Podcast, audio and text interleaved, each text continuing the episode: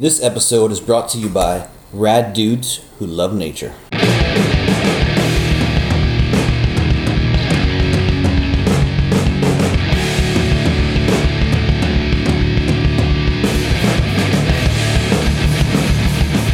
Hi, podcast listeners.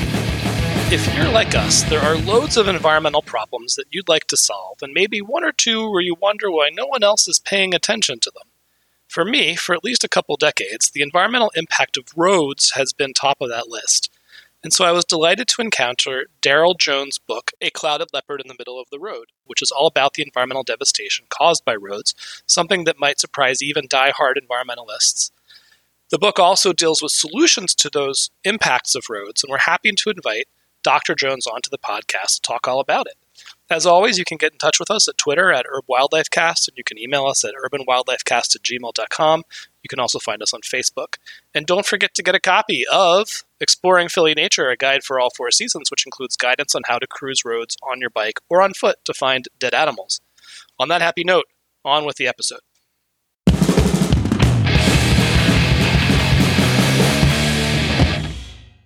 I'm Darryl Jones. I'm a professor emeritus, as they say, in from Griffith University in Brisbane. But these days, I find myself living in Kuala Lumpur in Malaysia because my partner has got a high level job in a university over here. So this was the perfect opportunity in the middle of COVID to finally take a earlier than expected or planned retirement so that I could become a full time writer. So I'm now a, a full time writer. I've been I've been You're living uh, the always dream. writing about. it's not too bad. it's not too bad. I mean, the only problem is we've got kids in Australia, elderly parents dashing back and forth during a pandemic hasn't been much fun. But when you when you you know outside there are monkeys and uh, exotic things like hornbills and and uh, chipmunks and and squirrels and stuff that I don't get in Australia at all. So I'm still enjoying it a lot. Talk about really quick. This is a little bit of a diversion, but chipmunks. No, I didn't. I shouldn't have said chipmunks. No chipmunks. No, I was thinking of. I, I, I would describe them as chipmunks to people who don't know what they are. Okay. They're actually called tree. They're called tree shrews, and Oh they're wow! very clever at getting into our house. They, they get into our house and steal our bananas. So it's you know, for other people that's just a, that's just a you know like a, a they're ver- like vermin. To me, they're so exotic. They look look fantastic. Big bushy tails. Yeah. Well, Trish. Okay, I'll, I'll have to look them up later. What I'll start off with for our listeners is an explanation as to why I got so excited when I saw um, Dr. Jones's uh, uh, book, um, uh, "A Clouded Leopard in the Middle of the Road," which is that uh, I, I think people who listen to the podcast know that my gateway into loving nature and cities and loving nature in general is my love of reptiles and amphibians. Um, one of the common ways of looking for them is basically driving around roads um, at night uh, or uh, other times of day when you might expect them to be active, um, and trying to find often snakes, but you know lots of times frogs and other things crossing roads, uh, and you're sort of driving a big transect through habitat is one way to think of it. And in the process, you get really used to seeing dead things. And you get used to seeing the dead animals that you're looking for. And, and that's a mixed feeling when you see like a, a dead king snake on the road in New Jersey or something, and you're that's what you wanted to find alive. But then you know that they're there. It's sort of evidence of occurrence, even if it's a depressing form of evidence. Um, and then you get used to looking at all the things that aren't what you're looking for that are dead on the road. Um, and looking at, you know, oh, that's a mammal or that's a bird, that's a looks like a hawk, looks like an owl, and you sort of get you're such that now I can't drive anywhere without one eye on the shoulder of the road, um, IDing what I they're trying to ID what I see dead. Um, and so I don't know, must have been like 20 years ago uh, when I was in grad school. I was paying, I, I was noticing then because you're in grad school, you have time to read literature. Noticing the literature about um, how roads affect, uh, particularly the fauna that lives around roads, and it seemed something that, um, to me, was like really obvious because I'd sort of been trained in a way to to pay attention to roads. Um, but I think it's stuff that on this part of my brain is also surprised by the facts when you hear about them. It, I think is in the introduction of your book. Um, you've got a line in there that they, roads are among the most monumental of all human constructions, yet they are effectively invisible. And it was a great way to sum it up in the sense that I think so much of so many of us think of them as just lines on a map, and, and mm. forget that the, the, the, physical reality of them as, as structures. Mm. Um, and yeah. so uh, I, I, I, maybe we'll start there. Like talk a little bit about, um, you know, as, as, as a conservation field, how is this um, like woken up? How has it been something that people have have realized is actually a big deal? Well, you know, it hasn't across the board. It, it, you're right. I mean, it, most people don't even think about roads. They're just a play. They're just a, a, means for us to go from A to B. You know, to to get up in the morning and drive to work or school or university, wherever you, whatever you're doing. They're just simply something that's there. We never even think about them, but we have imposed them on the on the on the landscape around us. And it's not just animals, but it's you know humans and water and everything that flows naturally is now interrupted by this extraordinarily dense and increasingly large network of roads that go everywhere. And that's something that um, I guess that's one of the things that I'm trying to do with this book is draw attention to that and in the extraordinary impact that that's having. You know, in in in modern places like you know Australia and, and the states and just about everywhere, the, the the the density of the network of roads, the you know, the the spaces in be, in between that aren't covered with roads is now so tiny. You know, in in the United States, you can't go anywhere that's seven kilometres away from a road, and that's in the most remote places anywhere. You know, and in Europe, in in Netherlands, it's like hundred meters. You know, there's just nowhere left that's hardly anywhere. You know, that, that's not affected by roads. So that's imposed on the landscape. And then if you if you think across that landscape, it's absolutely critical that things can move. Water can move, animals can move, birds can move, reptiles can move, frogs can move, and yet in every every direction they're going to be confronted by by a road. So the road will be both a physical barrier, just a, a something that they have to get over without getting killed if that's possible, or a really risky place because of the, of the traffic. Um, so, you know, just the simple movement of just about every type of organism is hugely affected by, by roads. And the roadkill that you see and that you mentioned earlier is just that's just the visible bit. You know, that's just that's just the stuff that we see. And in fact, what's extraordinary is that the majority of animals that get killed on the road are never seen. You know, they get killed at night and then cleaned up in the morning by hawks or or um, crows or or you know any any other animal that cleans them up. So we don't see them. Lots of get lots of animals get injured and then die in the somewhere else away from the road. So I, I'm I'm trying to get across this thing. This huge structure, global network, um, is having an enormous effect, and we haven't even you know we need to wake up to that, and that's what's slowly happening. Tony, uh, this is something I think I'll throw at you that that that I think a lot of us will be like, well, yeah, but birds can fly like surely roads aren't at all a, a, problem for them. But I know this is something that you and I have talked about. So like, you know, just share maybe a little bit about that. Like how is it that that even birds could could be challenged by roads? So birds are adapted to, you know, specific conditions, right? Like everything is. And you know, we, you know, yes, birds are I guess perhaps the most modal of any taxa taxonomic group on the planet, but some birds only really fly to escape a predator. They don't really fly to uh, birds aren't migratory. You know, especially this especially true in the tropics. You know, birds often only fly to avoid a predator or to like they might not they don't move very far at all. So like I mean the classic example is like how rivers um, basically make like the Amazon uh, effectively islands and there's different species between different rivers. But roads have the same effect, right? A, a, a, like a gnat eater or ant pitta, they don't want to fly in the open at all. So yeah. you put a road through their habitat, they they are not going to cross it. They're you know they're, going to get picked off by you know a forest falcon or a you know a tropical accipiter. They're, they they do not want to cross. They they've never ever been in the open. Their entire life has been in dense understory, right? In, in shady, dense forest. So um, roads, you know, create an edge effect.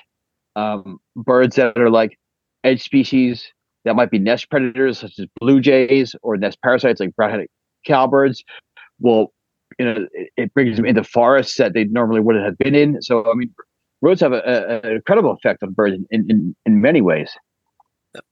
That's um, a really good point. In fact, that's that's what got me going. As I'm an ornithologist, and I didn't even think about this. I I um, was forced to sort of start taking notice of, you know, stuff like reptiles and mammals because they were being killed on the road. I was mostly birds, and so I did. Well, birds don't need. I don't need to worry about birds because they'll just fly over the road. Well, it didn't take me long before on my very first big project where we where a huge big overpass was was put over a four lane road.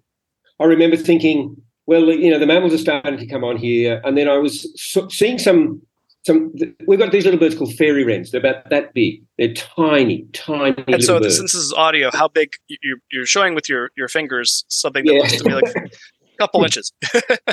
let's, let's say t- three inches. You know, three inches from top to bottom. You know, a small bird, absolutely. And I saw and a lot of that's tail. and that's right. That's right. That's right. Well, I just I, I saw these little birds, and I thought, oh, here they are oh, here's some birds. They're going to cross the road. They were coming, hopping their way through the understory on one side of this busy road section. And I thought, wait a minute. Those birds are never going to fly across that. It was like 90 meters of space between this forest and the forest on the other side. And so this study was about the growing vegetation that we that had been planted on the top of this overpass for wildlife.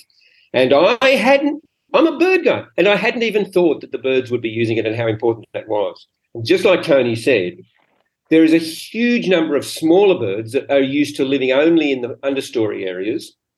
To them, the space of the road is nothing to do with the traffic or the noise or the light or anything. It's just the sheer space. There's no way in the world those little birds are ever going to cross anything like that. Um, and there's been lots of done, lots of studies done in all sorts of places, but it was firstly done in the, in the Amazon, which showed there was a huge suite of those smaller passerines which would never cross anything more than 45 meters. And that's like two lanes. I refer to, to the SLOSS study in, in near Manaus, right? The single well, large or several small. Yeah, yeah, that yeah. was that was part of it. Absolutely, yeah. yeah.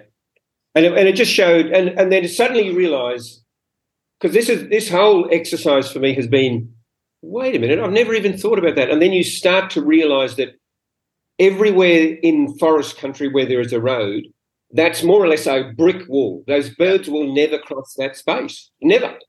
And they are now isolated in the patches on either side. And for any any of those patches that have got big roads either side of them, those birds will never move and will never be able to be replaced if they get if they disappear. So that's just you know part of the part of the reason why this is such a big topic and a really important global topic to take up because we've got to do something about this. This, this is the, the isolation and fragmentation that's happening on a global scale is monumental and, and a major part of the you know the, the decline and the level of uh, um, extinction that's going on. And your your guys are we're, we're, sort of touching on something, but I want to make it more a little more explicit. Can you talk a little bit about when we we fragment landscapes? Um, and Tony, you were just alluding to an important study about uh, uh, about um, how the, the how the scale of fragmentation matters and what can survive. Um, just talk yeah. a little bit about like what we we might think of as um, uh, a, a sort of uh, called island biogeography and and and road effects. Like how does that how do those topics come together? Yeah, they do. They it's all it's all to do with the, the level of the landscape. We we tend to think ecologists tend to think of just small spaces where they where their space where their species lives along the river or in the on that mountain or whatever it might be. But when you start to think about the needs and the, the movement requirements for lots of different species, migratory species, um, or just big species that need lots of space, like mountain lions or deer or whatever it might be, the ones that have to move through space, through large areas, for various reasons, for various ecological and behavioural reasons, they're the ones that are going to be confronted by the roads everywhere. And so, yeah, so if in a, in a place, and it's usually that the density of roads is higher next to the cities, obviously because the further you go away from the cities, you have more rural landscape or, or um, wildland landscape, or whatever it might be, that doesn't have so many roads. So there's a, there's an effect there. But the smaller the space that is now isolating populations, it depends on what the populations are of, what the tax the taxa are. But every time that there is a, a, smaller and smaller space that's more and more isolated from the, the next space that's available, means that extinction probability is so much higher in those areas. You're just going to have a wildfire or a disease or a, a, a, type, a type of predator that turns up or, or something happen, and the, and the probability of extinction goes up, the probability of replacement goes down because there's nowhere to, for the animals to come and replenish what, what's just been lost. So these things collide, you know, and, and I mean that's probably a good good used word to use with this. they, they collide together with a huge impact on biodiversity in general. Yeah, and I, will I'll cite just my own practical, selfish or self-oriented ex- experiences with with the snakes in a city like Philadelphia. Um, in much of Philadelphia, the one kind of snake that you find is something called a, a brown snake, which our Australian guest will will think of a much larger snake in Australia. But here, brown snakes, what we're talking about are um, little worm and slug eating snakes that top out at about uh, the length of a yeah. pencil, and they yeah. um, and you know there's a, probably a bunch of reasons why they do well in cities, but one of them is they just don't need a lot of space. I mean, you could probably have a a, mm-hmm. a, a decent sized population living in the interior of one city block if it's got enough vegetation, yeah. backyards in the middle of it. Um, whereas something like a black rat snake, which is one of my favorite snakes, um, which is a, a big constrictor, gets to be um, you know, uh, six plus feet, maybe up to close to two meters. Um, this is a, a snake that covers a lot of ground. And we only find them mm. in Philadelphia in sort of the fringes of the city along the rivers, um, where from the snake perspective, you've got these long ribbons of green probably along the river that that gives them some place to go.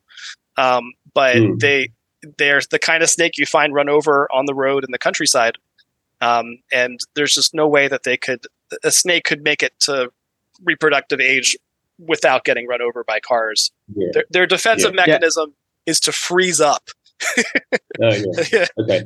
So it's funny you're you're you you we're talking about this because just last week I was in Medford, New Jersey, which is um, a really cool area. It's uh, um, basically like the closest. The Pine Barrens is a beloved place for um, uh, Billy and I. It's pine forest in the interior of New Jersey, and so the suburbs of Philadelphia on the eastern side uh, basically stop at the Pine Barrens because it, they're mm. protected because of um, this aquifer that they really want to um, protect. And and my friend moved there, and he's actually I got some traction on my book, and and my I was visiting my friend who is a graphic designer who's helping me refine my proposal because a publisher wants me to refine the proposal for my book. So you know we'll, we'll talk about that another podcast.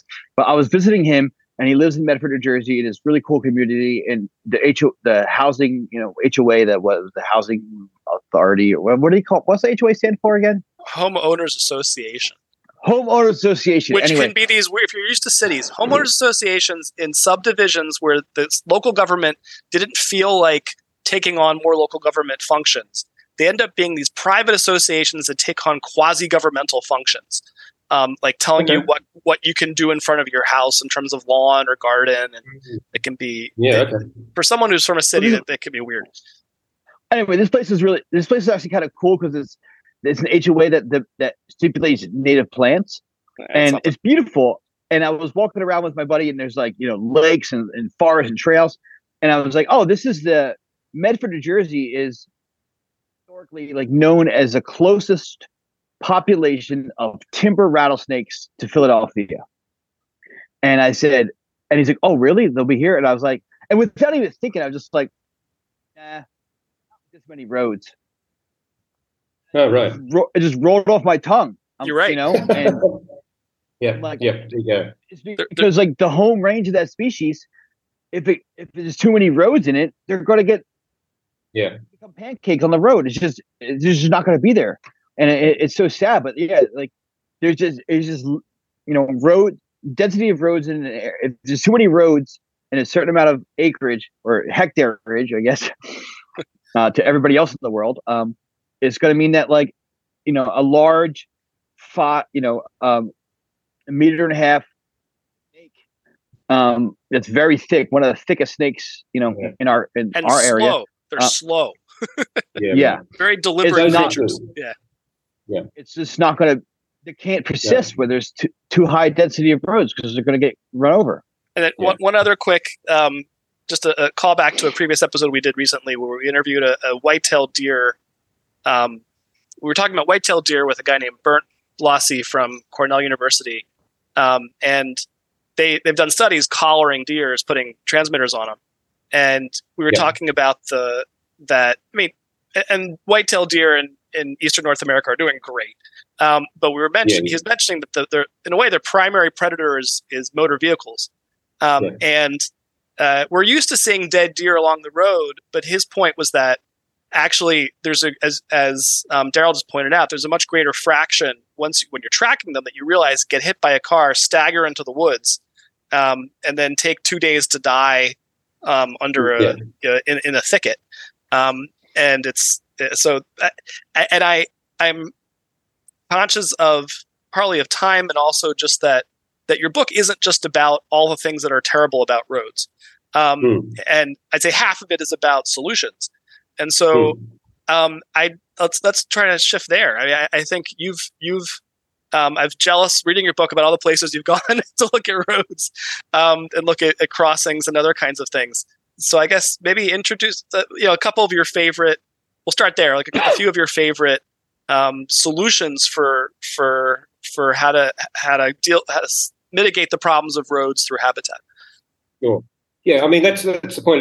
I could have written a really, really depressing book that just was all about how terrible roads are, I'd say and half of left it is. at that. yeah, I know, absolutely. But that, but but the point of it, this, and, and I'm, you know, this was really something important. We we've we we probably had enough of doom and gloom stuff.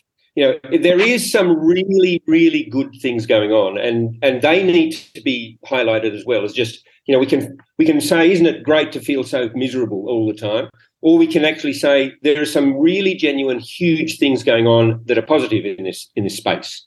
And so, right, yeah, so I've established. I just wanted to make sure that everybody was aware of just how big an impact these things were, and I think I do that pretty well. And if you've sort of got through the halfway through the book and thought, "Shit, what are we going to do now?" Um, there is there is good news. So, it, and it doesn't make take much. Um, it does. It takes a bit of will because the, you have to work out what how can we get animals safely across this thing this place this flat surface that lots of animals want to avoid? And if they try to move across it they'll just get flattened.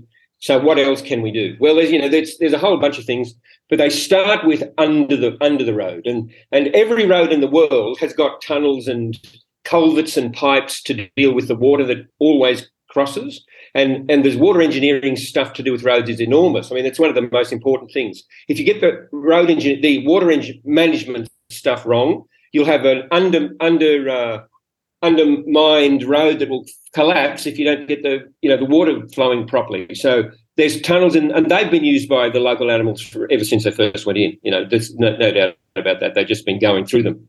Um, but some a lot of animals, especially mammals, don't like getting their feet wet.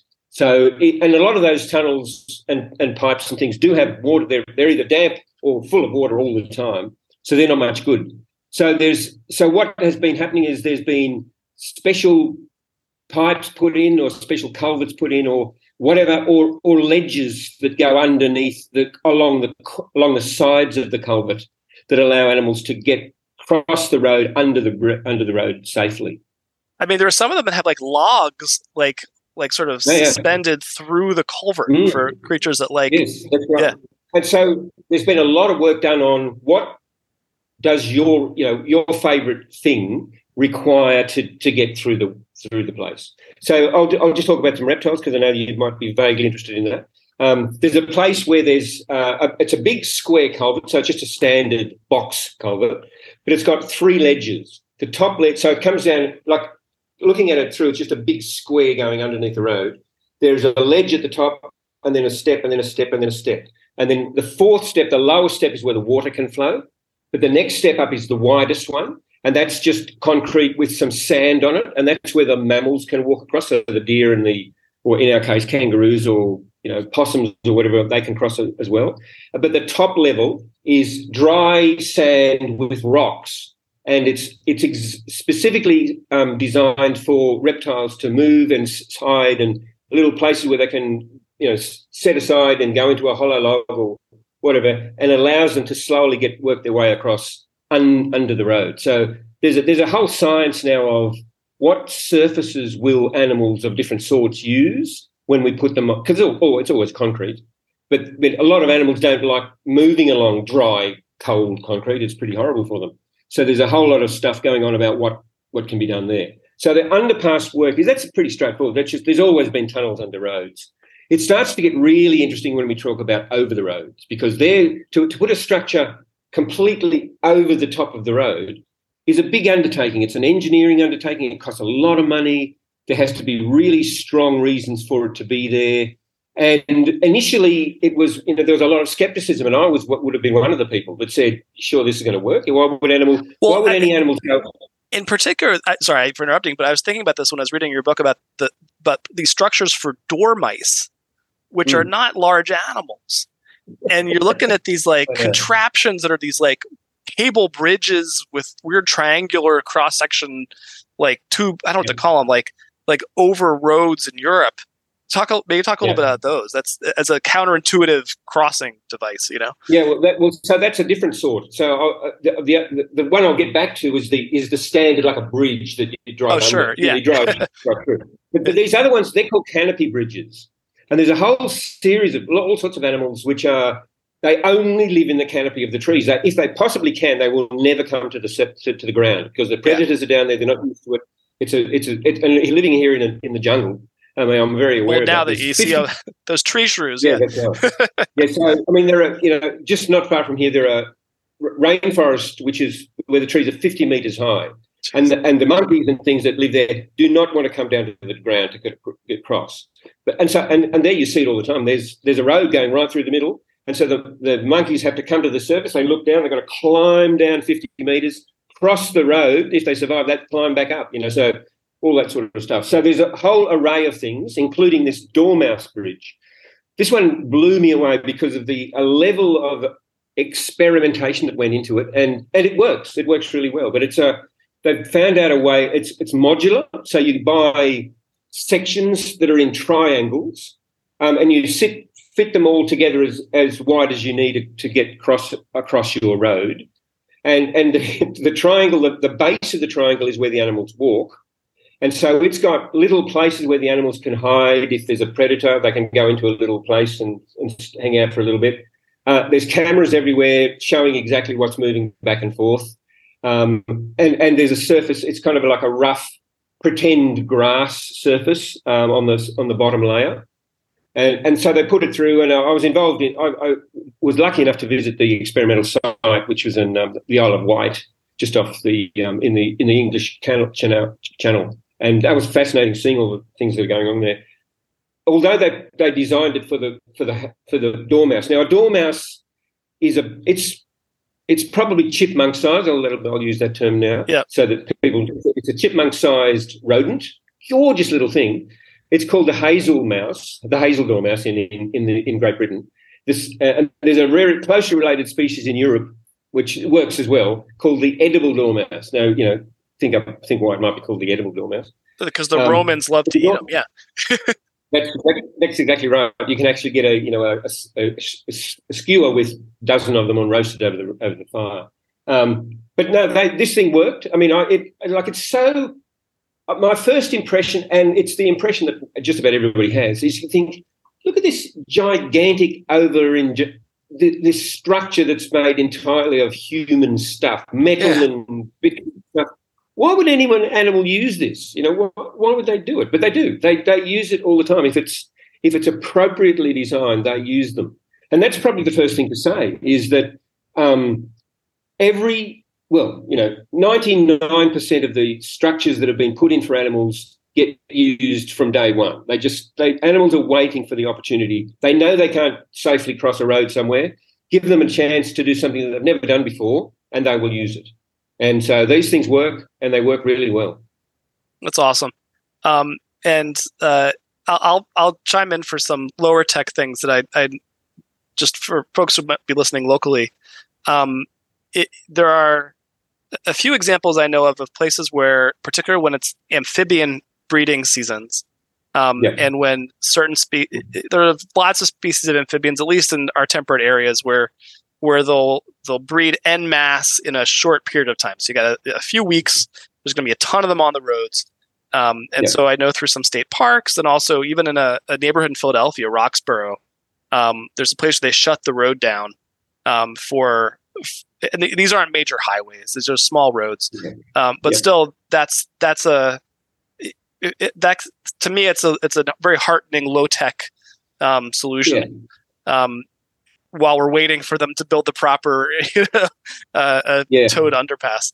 Um, but it's so that yeah. it's another class of solutions that I think are, are worth mentioning. That's right, um, and I mean there are lots of places, especially in Europe, where those things, those traditional annual events, have led to the local community all getting out at night and on the rainy nights with buckets and things and loading up lots of toads, or, or in this case, the one thing I'm, I'm thinking about, salamanders. You know, p- piling them in with gloves yeah. into, into buckets, walking them across, dumping them on the other side of the road. But nearly in all of those places now, which were well known and you know had for hundreds of years and caused billions of animals to die, um, those now almost all of them have got their own special under the road amphibian uh, underpass. You know, so, wow. they do that. They, Europe they, it's just a different matter over there. I mean, uh, the, the, Europe is where all the action has been, and where everybody in the world is is um, catching up with Europe. But, uh, but but Europe, you've got to remember, has been through some pretty catastrophic times, and so they they face the reality that there's almost nothing left that's natural. You know, um, it's been cat, it's been devastated by world wars and intensive agriculture for centuries. So anything that's left that's even vaguely ha- half nice is in, indescribably important, and so they'll do anything they possibly can to save it. So the the motivation is very strong to build these things. In um, yeah, I think in, in both of our countries we get lulled into a kind of complacency by the, the how yeah. much open space there seems to be in other that's parts right. of the country. Yeah. It's, it's, always that, yeah, no, it'll be fine. You know, we might be killing lots of animals here, but somewhere down the track they'll be fine. Right, you know? right, right. Yeah, yeah. You can't have that illusion in Denmark, you know. yeah, no, that, that, absolutely. You know exactly what's going on. I might, I might just return to something that you first started with, and that was there is the general idea that um, when you see roadkill, it's like a sampling of the abundance of the of the wildlife oh, that's good around. point. So, yeah. so, lots of people just say that's fine. If you see lots of dead things on the road, great. That's because that's there are lots of things that are there. Now that that is the case in a lot of cases. That's that is the case, but only if there's not a, a reason for if the animals are. Un, the, reason that the animals are going to the road is just is simply to cross it, but that's not the case in lots of lots of situations. They're going to the road because it might be attractive for reasons such as other animals can, that you want to eat are already dead there. You might be attracted to the to the to the roadkill that's there. It might be you're a reptile and you want to. It's a nice hard, um, you know, a, a, warm surface to warm up a bit, and yep. so you might just hang out there in the middle of the day, which maybe not a good idea. Um, but so so there are lots of reasons like that, and it turns out that there are uh, there are lots of examples now where the impact of the of the collisions with vehicles has led to local extinction of, of animals. Yeah. Because so it's not just it's not just this you know, don't worry about it. There's plenty of them there. Type. Thing. Oh no, a classic example I think yeah. of is is is it happens a lot of places in the world, but where you have female aquatic turtles looking to oh. nest. Yeah. And if you have a yeah. road along a wet area, the, the the classic situations they'll they'll cross the road trying to look for somewhere to dig a nest, and you don't have to kill that many for long lived um, uh, relatively slowly reproducing creature, you don't have to kill that yeah. many reproductive females to cause the population to start to tank. Um, absolutely. Yeah. And um, but and just I, simple basic basic stuff like if the animals are slow, you know, the, the probability of getting hit on the road is just so much higher. You know? Yeah, yeah. yeah. Um, so one more time, I think we'll we'll start wrapping this. We'll wrap this up. Um, I think we're going to do a part two with Darryl Jones, um, talking about a different topic because he's honestly got like five topics we could talk about. We're going to limit ourselves to two. Um, and so, first, I want to thank you for coming on. And um, one more time, what's the name of the book? The, the, the, name of the book, and, and this is you know worthwhile thinking about. Why did it call, I call it this? The, a clouded leopard in the middle of the road, Cornell University. Yep, and and I'll say there's I'll, we'll leave that as a teaser. There's a great anecdote which which gets to the, the title um, and uh, for for one of the most, to my mind, special animals you could encounter anywhere.